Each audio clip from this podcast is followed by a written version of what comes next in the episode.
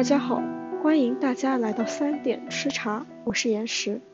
本期是我们三十期读书会的下半期，在上半期呢，由我为大家带来的题是推理小说与善的脆弱性。这一期我们有幸有请到阿 sa、舒玉、译文和其他在场的小伙伴，欢迎大家积极参与讨论。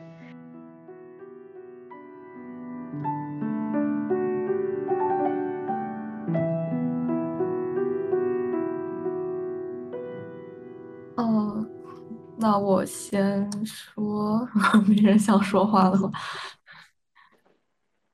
呃，刚才是是有一个问题是提到说和报复有关，是吗？啊，对的。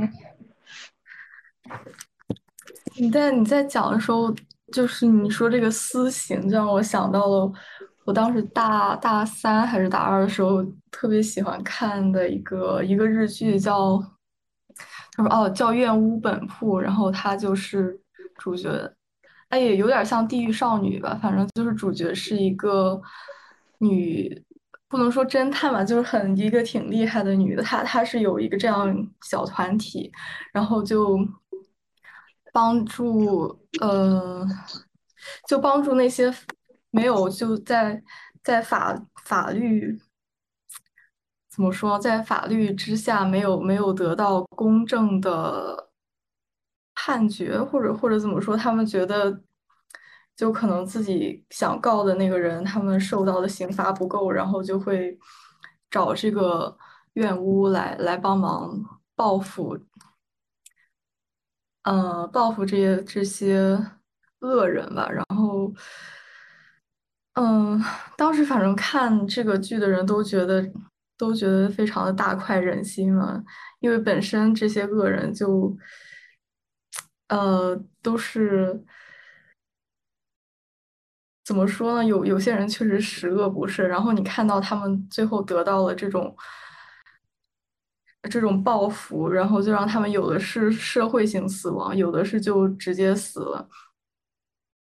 然后就会觉。反正我当时作为观众是觉得确实是有一种快感，就你好像觉得正义得到了伸张。嗯，但是你要说，其实确实没没有没有人有权利用私刑去怎么说动用私刑嘛？对，然后。其实我觉得私刑它可能还是处于第三者的一种对仇恨和恩怨的介入吧，就但是有很多可能就是真的就是为了自己而复仇的人，那种就你很难去判定说那个人就一定是坏的，在某种程度上，就比如说刚才举的那个例子，就是当年应该是一八年的时候吧，还是多少时候？就很轰动全国嘛，就那个那个男生为了自己的母亲报仇，给自己母亲报仇，他的母亲死了，被被那个家族的人杀死了。当时是他知道，好像如果我没记错的话，他好像是知道自己杀死他那个人好像不是判罪的那个人，然后他们家庭就是。有三个儿子嘛，然后他用自己的小儿子去顶罪，然后因为他是未成年，所以就没有判到什么，就是很快就放出来，因为未成年放法嘛，相当于是那种。但其实那个就是受害者的家家属是知道那个家人是动用了关系去改变了一个正常的流程，然后他也去申诉了，但失败了，就他没有成功，法律并没有给到他就是正，不是说正确吧，就是因为他没有证据嘛，就法律并没有给到他应有的一个，呃。结果，然后他自己就隐忍了二十年，然后也没有娶妻生子，就特别狠。他就是他，他可能就知道自己的一生就只是为了复仇，所以他也没有娶妻，也没有生子，他也没有在这个现实中去霍霍别人。他就是一直给自己锻炼，然后一直等，一直等，一直等，等到了二十年左右吧。然后等到他们那个，因为他那个仇家，他也知道那个小孩子一定会有什么举动。也不说一定嘛，就他也觉得那个小孩子可能会有什么举动，所以也一直都是散着。直到那一年清明，然后他们来一起来上坟的时候，那个男的就出来把那三个人捅死了。然后捅死了以后，他就是去自首，他直接就去自首了，就说我杀了三个人，然后为了就大概就是说意思就是把这个事情跟警察讲了一遍，就是直接承认了自己的罪行，然后杀了人后也承认了自己罪行，然后那个警察也就给他判刑嘛，到了法院上判刑嘛，然后直接判的是死刑嘛，因为他是属于恶性杀杀人事件，然后也执行了死刑，有这么一个故事。但你真的再去看当时社会的反响的时候，怎么说呢？很多人是同情他的，因为。因为他想要的正义，社会并没有给到他，然后他选择他自己选择用自己的一生去报了这个仇。你你不能说他是他他肯定是犯了罪的，但你不能说它是坏的，就有这种感觉。至少在中国人的体认知里面，我们传统认知里面，就杀人父母啊，不共戴天。嗯，我我我可以讲一下。就讲到这个案子的时候，其实其实在想，就是当然呢，我我觉得不知道，就是大家有没有看过那种特别 烂的言情小说，就有可能就是什么男女主角什么嗯什么，比如说那个 男主他爸是女主的杀父仇人啊这样子，然后搞了半天，结果发现哦，好像原来不是的，所以我觉得一直以来，我觉得私刑有一个问题，当然。就是说，你你怎么确保就是这个这就是你要复仇的那个人就是那个人呢？就我觉得真相到底是什么？所以我我一直觉得为什么会有这个社会法律的系统，是保证这个正义是在某种程度上用这个程序去保证，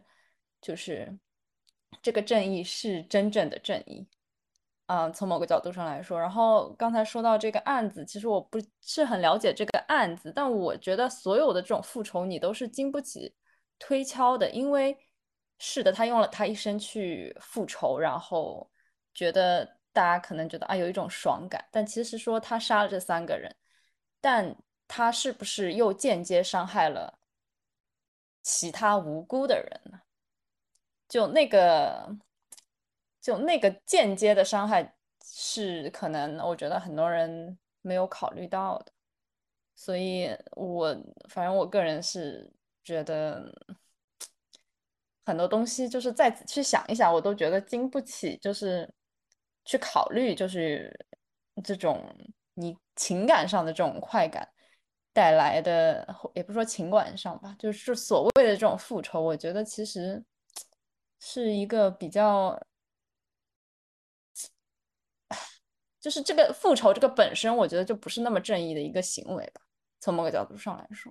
然后其实我当时刚刚还蛮想跟大家讨论一件事情，就是大家怎么看死刑这件事情。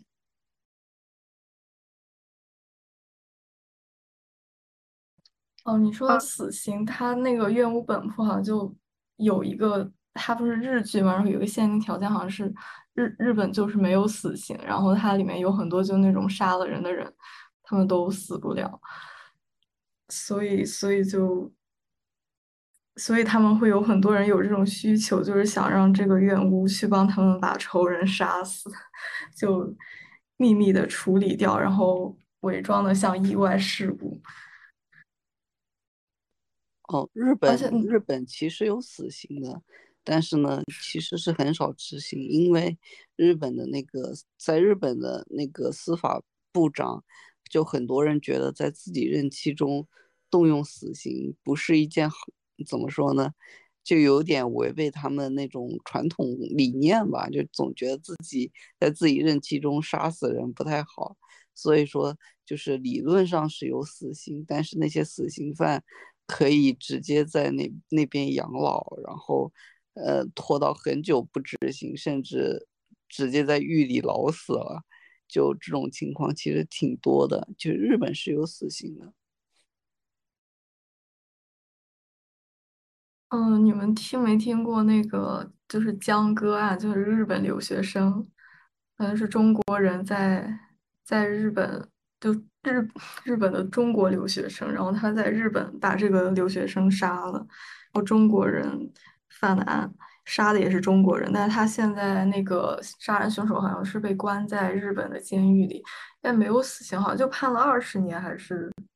十几年的。然后他这个江哥的妈妈现在就还一直过去六年了，然后他现在还一直在中国，呃，想办法为他死去的女儿讨公道吧。然后当时是因为这个人本来要杀的是他的他的朋友，就就那个刘鑫。结果最后他在他在那个家门口跟这个陈世峰吵起来了，然后然后最后陈世峰就把他误杀了吧，然后然后江哥妈妈现在就一直在讨伐刘鑫，然后我感觉现在就是，哦哦没有，我就是想问一下江哥啊，因为我感觉跟我 记忆中有点出入，所以那个男的是，呃。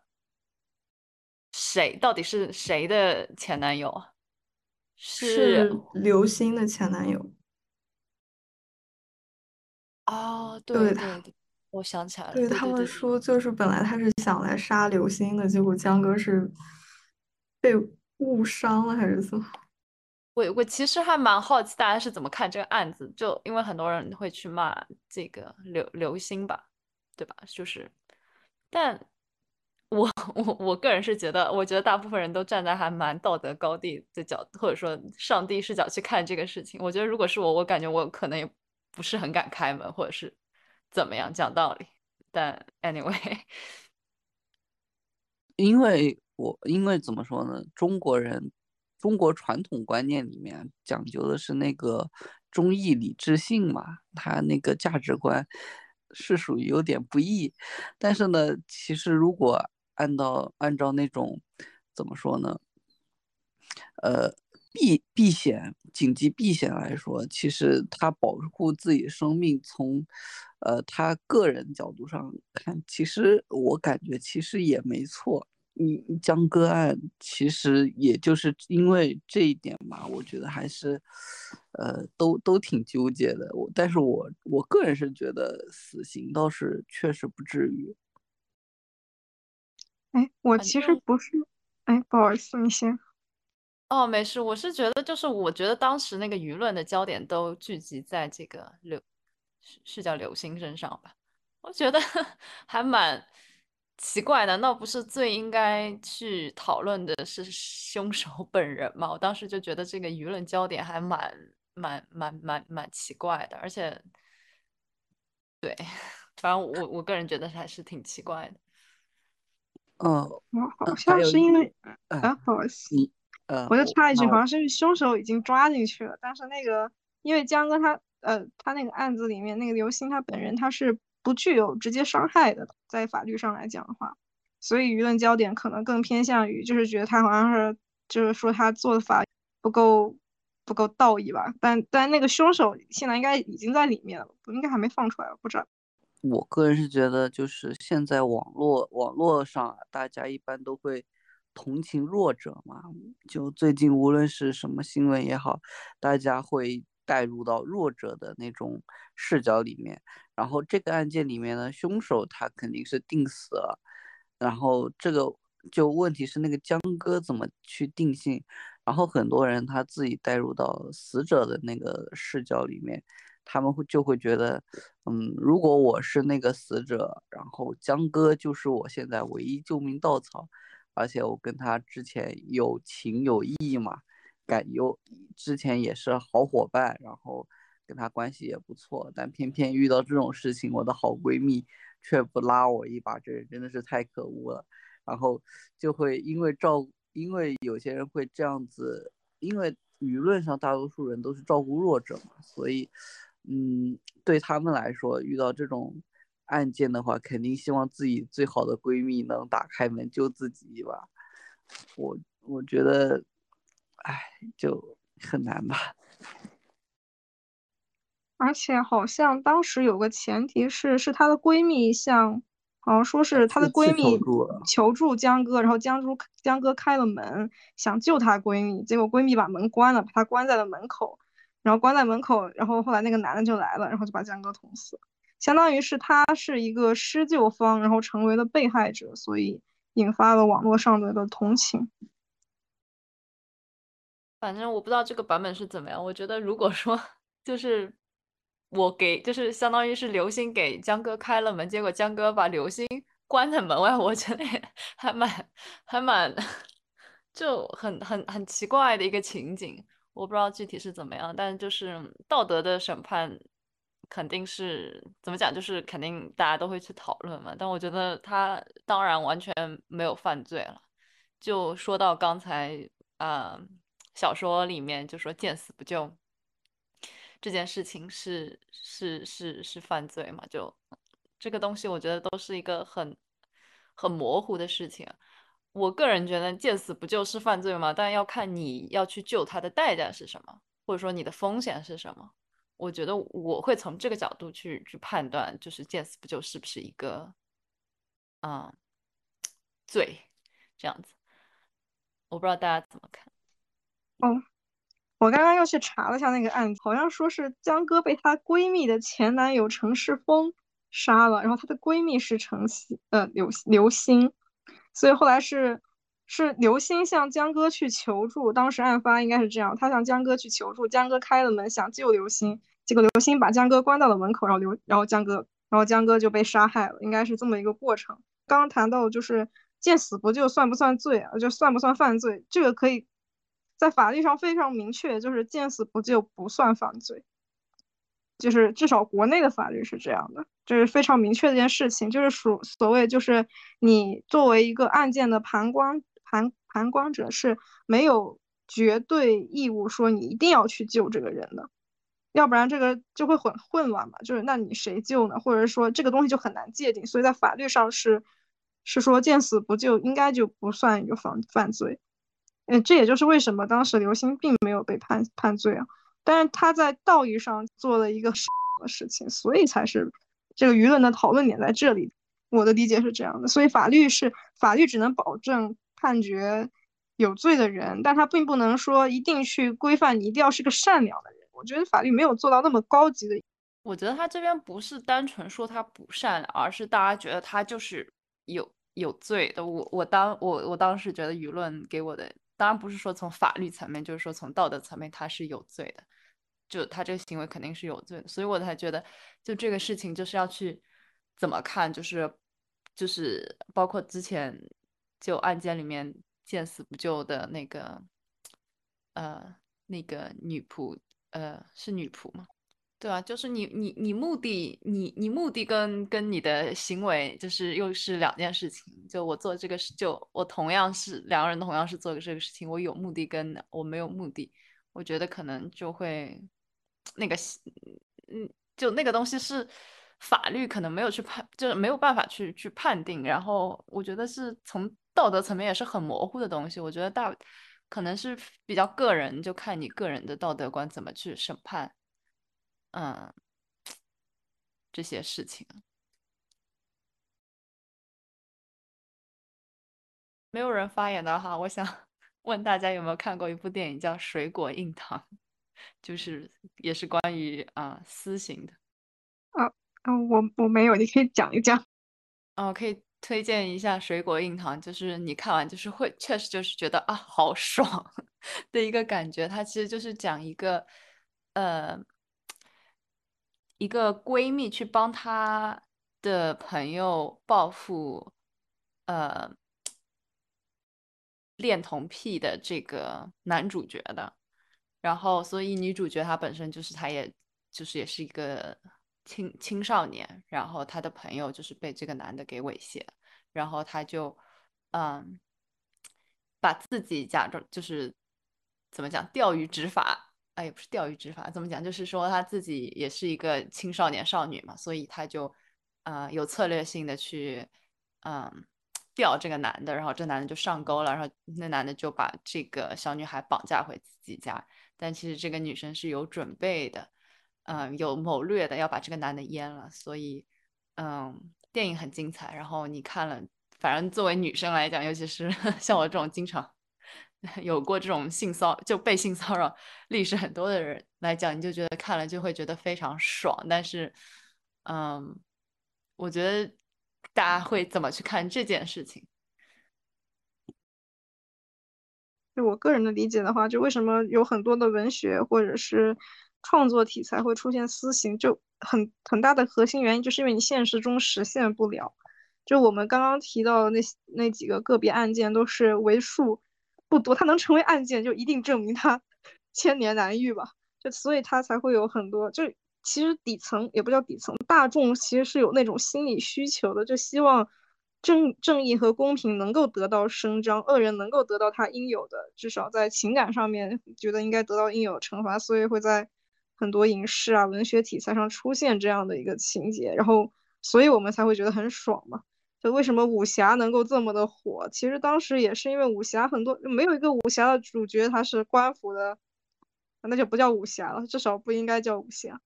就大部分都是属于一种伸张正义的一个角色嘛。就很多人可能就是因为现实中遇到了很多不公平或者是呃什么事情，他觉得并没有得到应有的惩罚的时候，就会有这种情绪压力在，然后通过文学的表达，然后让人家觉得。这是合理的。你要到法律层面上来讲的话，任何的私刑都肯定是不合法的，因为它就像你刚才也会涉及到，就是如果你并没有了解到事情的真相了，像比如说刚才那个杀母案啊，呸，为为母杀仇杀案那个，那是因为他小时候看到了，所以就是认为有一定的正确性。嗯，怎么说呢？法律它的目的是，呃。我觉得是维护整个社会的秩序或维护大部分人的利益，但对于个体来说，它其实并没有达到那种纯粹的，就说我一定要维护到每个，保证每个个体一定能受到一个非常非常公正的保护。我觉得是没有的。就比如说，为什么说我们一直说，就是你不去救人，你见死不救，他不算罪过。就是就说白了，就其实见见到一个弱者，他生命垂危。基于道德伦理，你肯定是希望大家去救助，能够达到一个更好的社会社会环境吧。但是同时也会涉及到，如果如果把这个判定为见死不救，判定为罪的话，你如何去判断？你无法去判断的时候，社会会变得很混乱。他为了维护社会的一个稳定，或遇到这种问题的时候，不会有很多的衍生问题的时候，他只能去达到就判定为就是见死不救，他不算一个罪。哪怕他违背我们常理认为的一个道德道义观念，我我是这么理解，私刑也是同一理吧。嗯，我有想到一个一个梗，就是说，呃，如果让微博来，如果让微博舆论来判决那个，嗯，世界上那个国内的那些事情都是死刑起步，就是有，就是很多我们也许觉得，呃。不太那样的事情，因为我们我们是用自己的道德底道德，呃，怎么说呢？呃，我我们是用我们的观念去，就是说我们用我们中义理智性那一套传统观念，往往是用这套观念去审视那些争议事件或怎么样。但是法院讲究的是他有没有。突破了那种社会社会的底线啊，什么，然后不太会讲说，呃，什么道德底线，他不会讲，他一般只会讲说有没有触犯了社会的底线。然后因为两边量刑的标准不一样嘛，然后所以如果我们如果我们光看微博的那那种评论，基本都是都是死刑起步。然后，呃，我又想到。一个就是现代武侠嘛，就是我又想到一个，就是上个世纪那个港片，港片里面那个周润发演的那个《英雄本色》，他其实是借着他里面是借着黑社会，他但是呢，他的黑社会其实里面其实就是传统的武侠片披了一个黑社会的皮，就是说这个。电影里面那个黑社会反而都是伸张正义的一方，因为那个张国荣所在的警局，因为各种原因嘛，警局内部有问题啊，还有他们制度有问题嘛，就属于抑，就属于呃呃比较抑郁的一个状态，志向得不到发挥，想追查仇人，然后警察都拦着他，然后呢，后来那个张国荣就跟着他那几个黑道的哥哥。然后，然后去手刃仇人嘛，就是，就是在，呃，上个世纪港片那个，特别是黑帮片嘛，黑帮片之后来之所以火，主要是因为，就是因为他们在黑帮片里面看到了一个现代的武侠，就是通过黑帮来那种快意恩仇，来那个行侠仗义。然后，呃，不过现在也没了，现在也没了，因为，呃，说说句实话，就是香港回归以后，黑社会基本都没了嘛。然后也现在香港拍的比较多的还是警匪片，就嗯，类似于《无间道》嘛，现在还是有很多啊。我说过了，我就简单说一下。哦，你说这个让我想到，就当年就是因为那些黑道片，然后就会有很多中二青年，就他其实影响了特别多的人，让很多人某种程度上就误入歧途嘛，可以这么讲的。我不知道能不能这么讲，就是他确实影响了非常非常多，呃，年轻气盛的少年们，感觉是这样。影响你不能说这个影响不能说纯粹是积极方面，我觉得可能更多的。负面消息也出来了，后来，然后，呃，还是还是我觉得就是回到那个《无人生还》这本书啊，我觉得它最让我就是印象深刻的一点就是那个作者，他把当时行使私刑的那个凶手，我觉得他塑造的时候非常的正确，就他他揭示了那个凶手其实内心并不是纯粹为了追求正义，就首先他那个正义他一定是具有。简单化、扁平化的一种色彩啊，同时他还有就是，他描写那个凶手从小就具有嗜杀的嗜血的那种精神属性，然后他本身就不是一个好人，至少在我看来，那个凶手应该是整场就那十个人里面就最大的邪恶吧，因为他最后行使那个私刑就直接无限加分啊，直接把他那个邪恶度给他加满了，我是这么觉得的，就而且作者在塑造的时候也没有把他。往一个特别正面的形象去塑造，在最后的时候，嗯，那个案件的侦破也不是靠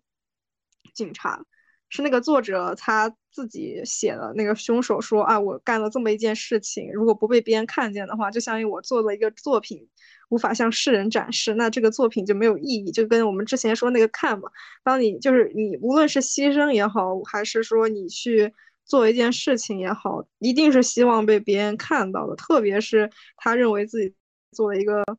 很正确的事的时候，一定是希望自己能被看见、被观看的一个状态。所以他最后其实是带有带有一定的揭示和炫耀的成分，然后去暴露了自己嗜血的一面。他并没有把那个凶手作为一个正面的角色去描写，还是个比较中立的一个状态。至少在我看来，在我的一个价值判断里面。那个凶手是那帮人里面，我个人感觉最最黑暗的那一个。不过武侠也会有那种就是亦正亦邪的角色，那种角色也蛮讨喜。我其我我其实想说，那个法律就法律是道德的底线，这个好像还是挺挺公认的，就是你你还是要把法律当做是一个就是道德的。底线来看，我感觉，而且尤其是我觉得法律是有蛮大影，就是在这个社会里面有蛮大的社会影响力的。就像以前，就大家也会去扶摔在地上的老人，然后之后确实也是因为这个案件以后，大家都不会去扶了。然后，嗯，关于就是说这本小说里面，嗯，这样凶手的这种。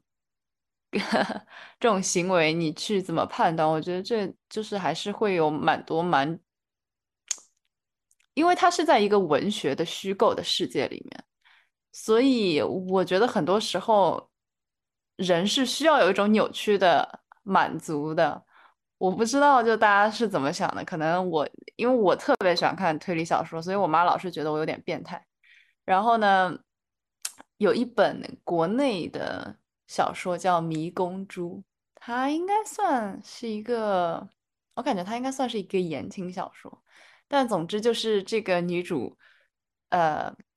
曾经被这个男主小时候绑架了，然后这男主就是也有杀人呢。然后后来这个女主跟这个男主还是相爱了，然后男主还帮警方破案，有的没的。就你你在那样虚构的世界里面的。的道德标准跟你在现实生活中的道德标准，我觉得也也也是不太一样的。就像我会觉得说，在《水果硬糖》这里面，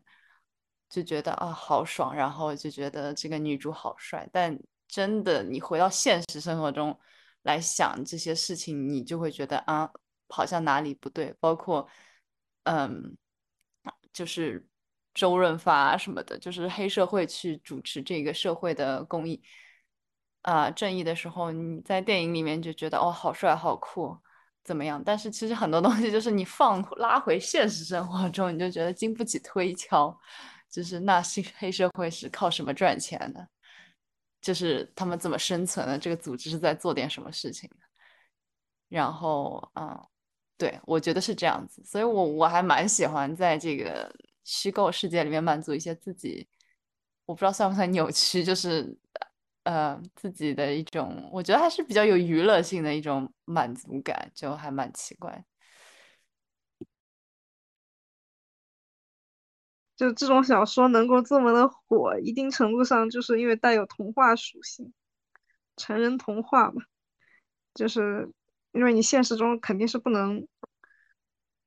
就你达不到，达不到成那种状态，你不可能说你在现实中你就可以非常认定那个人就是有罪，我觉得很困难，而且一定会有法律对你进行，就是，嗯，我觉得这么讲合理嘛，就是一定我们是在基于法律的一个情况下去做现实中的一些判断。就为什么之前我说那个黑道影响了很多人，然后出现一些负面新闻，因为好像当时确实是。发生了很多械斗还是什么，然后其实对那些年轻人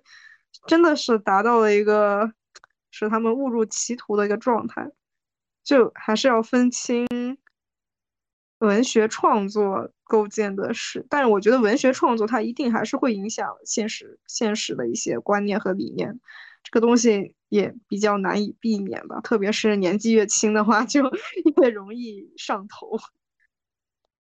嗯。我都我 突然想到，感觉好像不是特别相关，但我都真的突然想到国内一些游戏，就是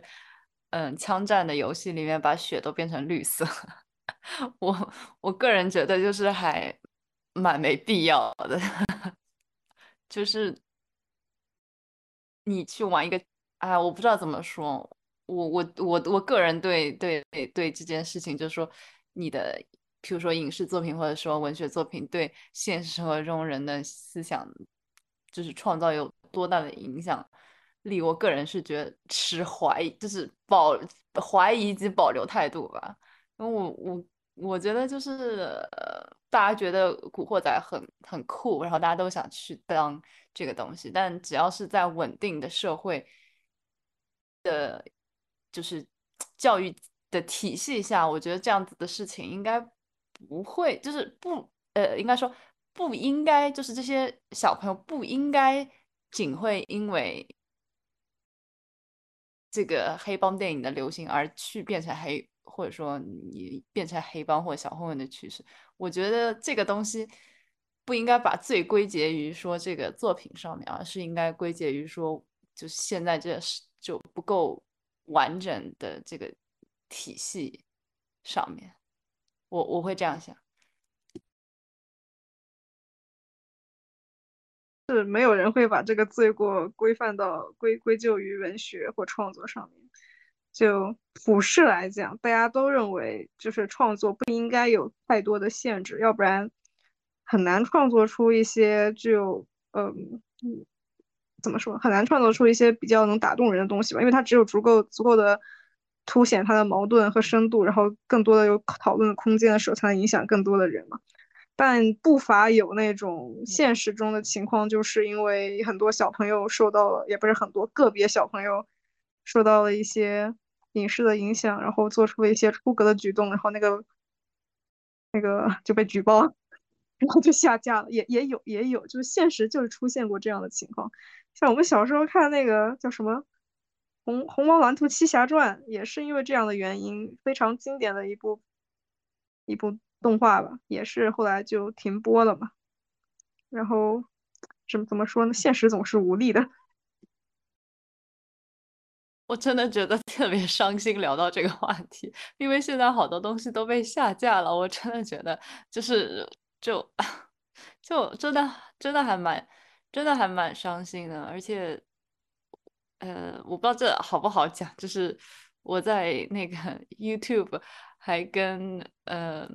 某一档节目的负责人就在评论区就大家就讨论起来，然后呃，很显然现在在。某一些政策的限制下，或者是我不知道是他们自己内部的审查还是怎么样。你知道现在就是改歌词啊，就都很严重，就这些现象，我我个人真的觉得还是蛮蛮难过的。就是对，就作为艺术文艺从从从业 者的角度上来讲，就真的还挺挺伤心的，看到这样的现象。呃，我一个我一个朋友，他去年是搞那个 B 站那个百大的，百大不是有个发那个当晚不是有个录播吗？所以说直播，其实是录播嘛。然后他们就在现场，就他们是跟班跟班到现场，然后就得一帧一帧的看，看他说的话有没有什么敏感词，或者说动作有没有争议。比如说那个就是，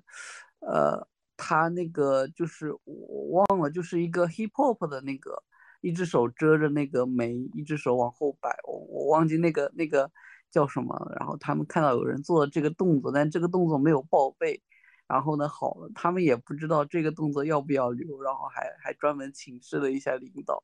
然后就说说实话，这很扯。然后。甚至就人人自危了嘛，甚至那个你你你甚至关注一下最近那个抖音直播间的那个词封禁词，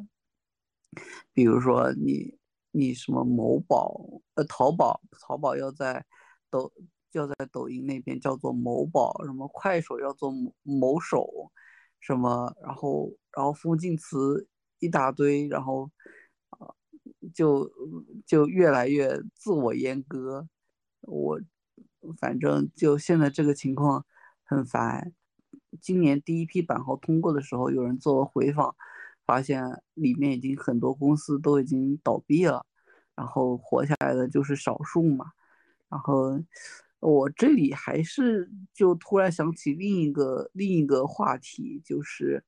我因为我自己最近在看港片嘛，然后也有时候听港港台的音乐，然后就会觉得上个世纪，呃七八十年代那个那那个时候港台的那个黄金时代嘛，然后那个时候其实很多歌，你你会发现一件事情，就是港台的电影跟好莱坞的电影经常是互相抄袭，就是呃就是怎么说呢，就是呃。好莱坞那边出了一个雨人 Rain Man，讲的就是一个好像是一个律师哥哥跟他一个弱智弱智弟弟去继承家产的一个故事，就是那哥哥一路上都想甩掉那个都想甩掉那个弱智弟弟，然后呢，但是呢后来被弱智弟弟的那个怎么说单纯纯洁感动了，然后最后带着弟弟一起去旅行。然后，然后那个片子火了之后呢，哎，那个港台马上出了好几部，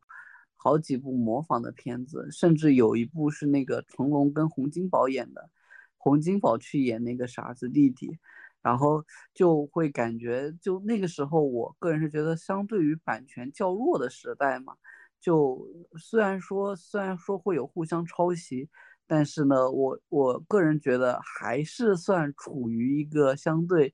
百花齐放的一个一个一个阶段，嗯，甚至说我前面前面说那个《英雄本色》火了嘛，然后后来港商直接找那个周润发演了 N 多剧情，其实都是差不多，就是一个黑道晚晚年金盆洗手，想进入想变成一个正常人。最后呢，受到一些黑道新人、新老老大的一些追杀，然后被迫跟兄弟一起那个那个复仇的一个故事。就这种故事，就是他们不会管什么抄袭，他们甚至不会太管那些那些东西。他们觉得这个火了，这个我能抄，然后直接马上抄，甚至直接把那个呃原来的那个演员演过来，他就明摆着要抄。我就是要复制那那部电影，我就是只是要挣钱，为了挣钱我别的都不管。你甚至说当时的港台音乐，你现在去回听那个张呃那个呃那个那个那个。我我想不起来了，就是那个，呃，张国荣对张国荣，张国荣很多歌都是翻唱，就是你放在现在，你说你抄一段旋律，你重新填词，你都会说是什么音乐裁缝呀，都会说什么抄袭呀、江郎才尽啊。但是那那段时间，你很多人就明摆着就是直接往国外买那个旋律。然后直接翻唱，你依然能有很高的一个热度。一一方面，我我后来就会想出来，就是当时这个原因主要还是因为第一个是版权，版权意识还没有现在那么严重嘛。第二个就是当时的传播手段有限，不像是说很多人虽然说，呃，我们现在回过头来知道这是国外翻拍的，但是。呃，当时的人，当时的人因为互联网没有那么发达，他们不知道有这个片子，他们看了翻拍的片子，他们才知道，呃，这个套路好看，然后我想看这个套路。然后我我现在有个问题就是，如果现在版权版权没有那么呃内卷，如果版权没有那么内卷，甚至说版权可以比较放开审查。呃，先不管审查，审查都是都说不清楚，然后会不会有那种，会不会，呃，或者说文化当初的文化繁荣一部分是不是会由于当时的版权相对比较开放所带来的？嗯，我来了，这道题目我会答，因为这就是我的，呃，我我我我我。怎么讲？就是我我呃，我研究方向用的理论吧，就是呃，有一本书叫《The Location of Culture》，是 Homi Bhabha 的一个 Postcolonial 的一个一个呃学者他写的呃 Postcolonial Theory 的学者写的一本书。那他其实就是一个啊印度人，但是你知道印度就是被殖民嘛，所以就是后殖民时代的他这个理论是讲什么？作为我个人现在我是觉得非常就是。完全是改变我很多想法的一本书，就强烈推荐。但是确实是非常难读的一本书，但真的强烈推荐给大家。嗯，但主要想讲里面的一个观点就是说，culture is translational and transnational。所以我觉得这个东西是很重要的，就是当你这个文化能够有足够的流动性的时候，你创造出来的这个文化一定是一定是繁荣的。但是再回到，就是说，如果你是向国外买的版权的话，那你就不存在说你有版权的纠纷，就是因为你已经买了嘛。所以我觉得这这个就又又是另外一件事情。但我我能够理解你你刚才想讲的东西，就是说，啊，我我个人其实是完全就是看完这本书以后，我完全就突然觉得说，啊，其实我们应该放开这件事情。对，呃，你的意思是文化有了流动性才会繁荣，这个意思吗？呃，简单来说就是说，嗯，呃，我不知道这样这这个话题会不会有点敏感，但是，嗯，就是说这个文化应该是可以就是被。被再次改变跟再次嗯再次创造的，就是它不应该是一个非常有版，就文化是不应该有版权的。所以嗯，所以 The Location of Culture 这个这整本书，他就说你你你的文化是 locate 在哪里的？其实你是没有答案的，因为你的文化一直是流动的。所以大家都知道，讲讲举个例子，就大家都知道二胡啊，中国的乐器。那它其实你一定要算是中国乐器嘛？那它以前又是从哪里流过来的？就是你包括现在，嗯，譬如说 hip hop 文化，那它起源是在哪里？然后那譬如说它发展到了呃韩国，现在韩国有很很多人做 hip hop 做的很好，所以你是要允许这个文化足够的流动，然后同时流动的过程中，你一定会存在说你要去拙劣的模仿啊什么的。哎天呐，这就讲太多了，又想到很多就是艺术艺艺术史方面的东西，就是说，啊，你你的很多发展其实都是从你的模仿开始的，所以我觉得这个繁荣就要给创作者足够足够的空间，说让别人去啊创再次创造以及啊模仿，所以我我。我觉得就是这个是很很重要的，这个是文化来源的呃养分吧，文化发展的养分吧。嗯，我提一个问题，那大家如何去界定抄和借鉴？就比如说。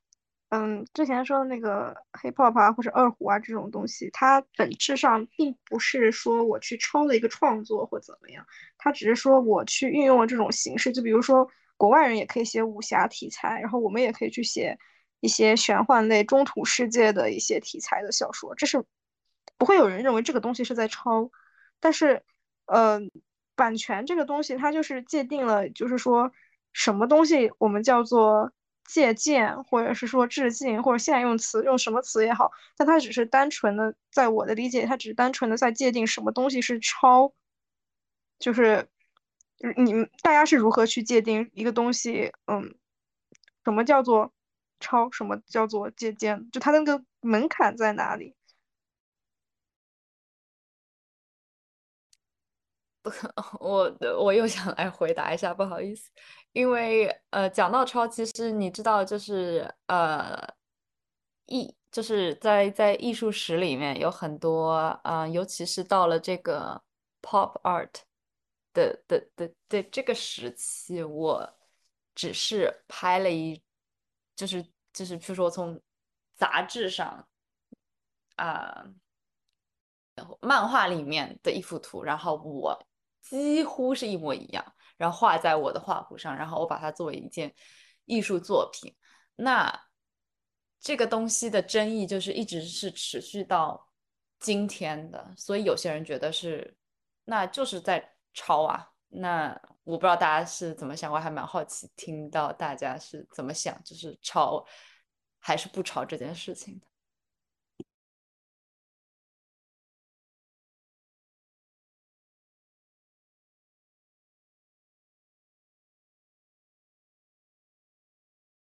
呃，我我就先说游戏吧，因为文化作品我实在说不好。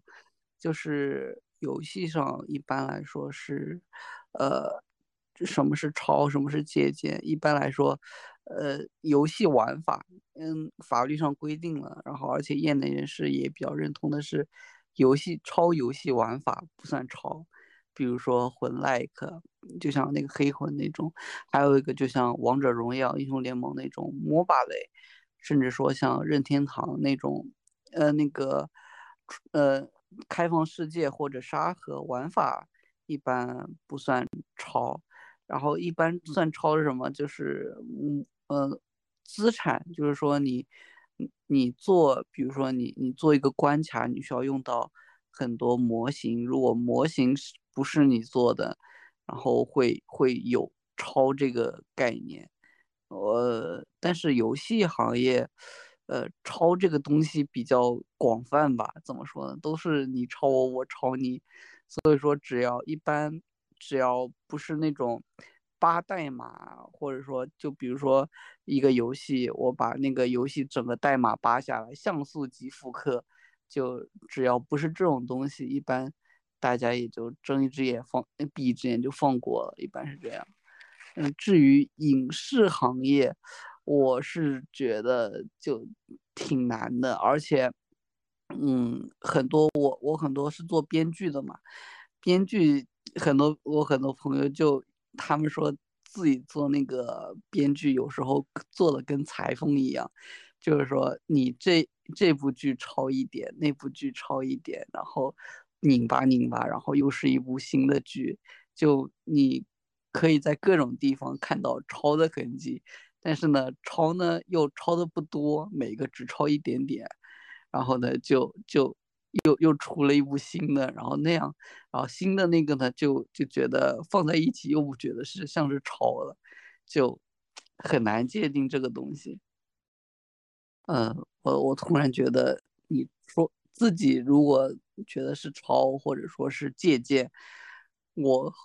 你这么一说，我突然感觉这跟脸皮更重要吧？脸皮厚一点说我是借鉴，脸皮薄一点说我确实抄了。我我我我其实突然想的就是说，你你东抄一点西抄一点，然后我拼成一个新的，我算不算抄？我但我其实觉得问题在于说，我抄出来的东西够不够好？我觉得一般如果是够好的，其实很少有人会觉得说，很很少有人就会去纠结说你你你你是不是抄的？我我个人觉得，呃，可能在在这个 visual art 的的的这个世界里面。就我觉得是有很大的因素是这样子，因为这个这个 appropriation 就是也是一种艺术的手段，就是所以我我觉得确实这东西是到今天还是有争议的，即使是说在波普已经那么流行跟那么广泛的今天，大家还是会去讨论说。这样算不算侵权？包括他们还是会有这个这个案子在在在做的，就是有人起诉这个 Andy Warhol 的 Foundation，呃，好像是是嗯，好像就是是是汤宝利罐头的公司去起诉吧？我不是，我有点忘记具体是哪个哪某一个公司去去起诉，就是 Andy Warhol 的 Foundation，就是还是关于这个版权的问题。所以我觉得到今天大家都还是有争议的，我觉得更取决于大家是怎么去看这个事情。但我觉得从文化本身的角度，就脱脱离开道德的判断来讲，我觉得抄袭在从文化本身的角度去考虑，其实它依旧是被从某个层面上应该是被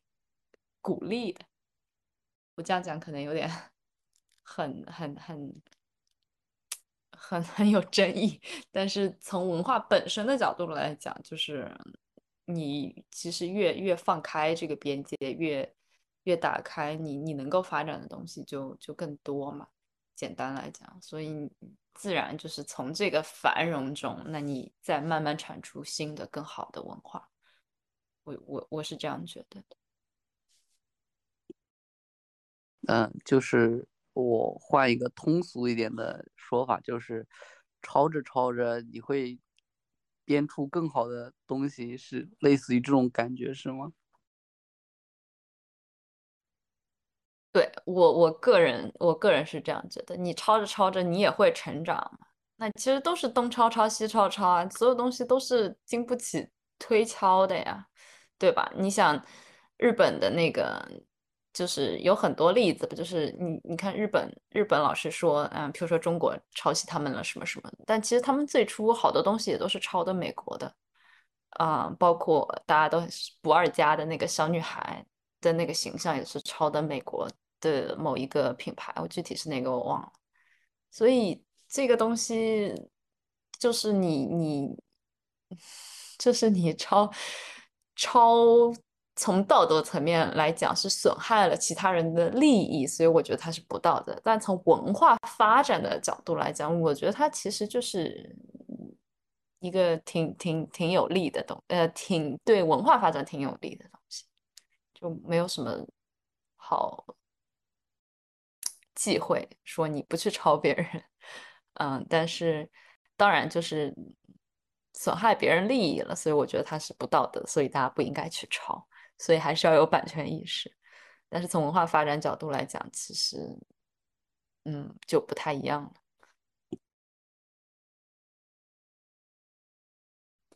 哦，没有，不，倒倒不是想讨论什么，但是我突然想到，就是其实感觉好像大家都聊的好好偏题了，但是回到就是那个这个这个这个列出来的这个问题，我真的非常想推荐大家一本推理小说，是宫部美雪的《模仿犯》，那是我个人觉得我看过最棒的推理小说，强烈推荐。然后，对，谢谢大家。呃，你就是它是三本非常厚的书。但是你看第一本的时候，你就觉得，嗯，怎么了？就是你还就是感觉它好像都不像是一本就是推理小说，因为觉得好像你毫无头绪。但我会这么形容这个作家，他是会他会搭好所有的骨架，然后再慢慢去丰满，就是他的血肉跟羽毛那种感觉。所以我真的觉得是非常非常棒的小说，《模仿犯》。然后他有三本，一二三，强烈推荐。感谢，看大家还有什么推荐吗？或者想聊的？没有的话，就非常感谢大家的参与。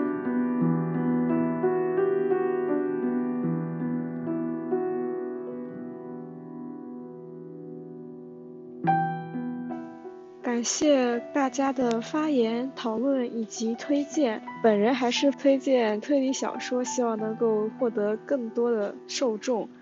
那么本期的读书会到此结束，感谢各位的收听与关注，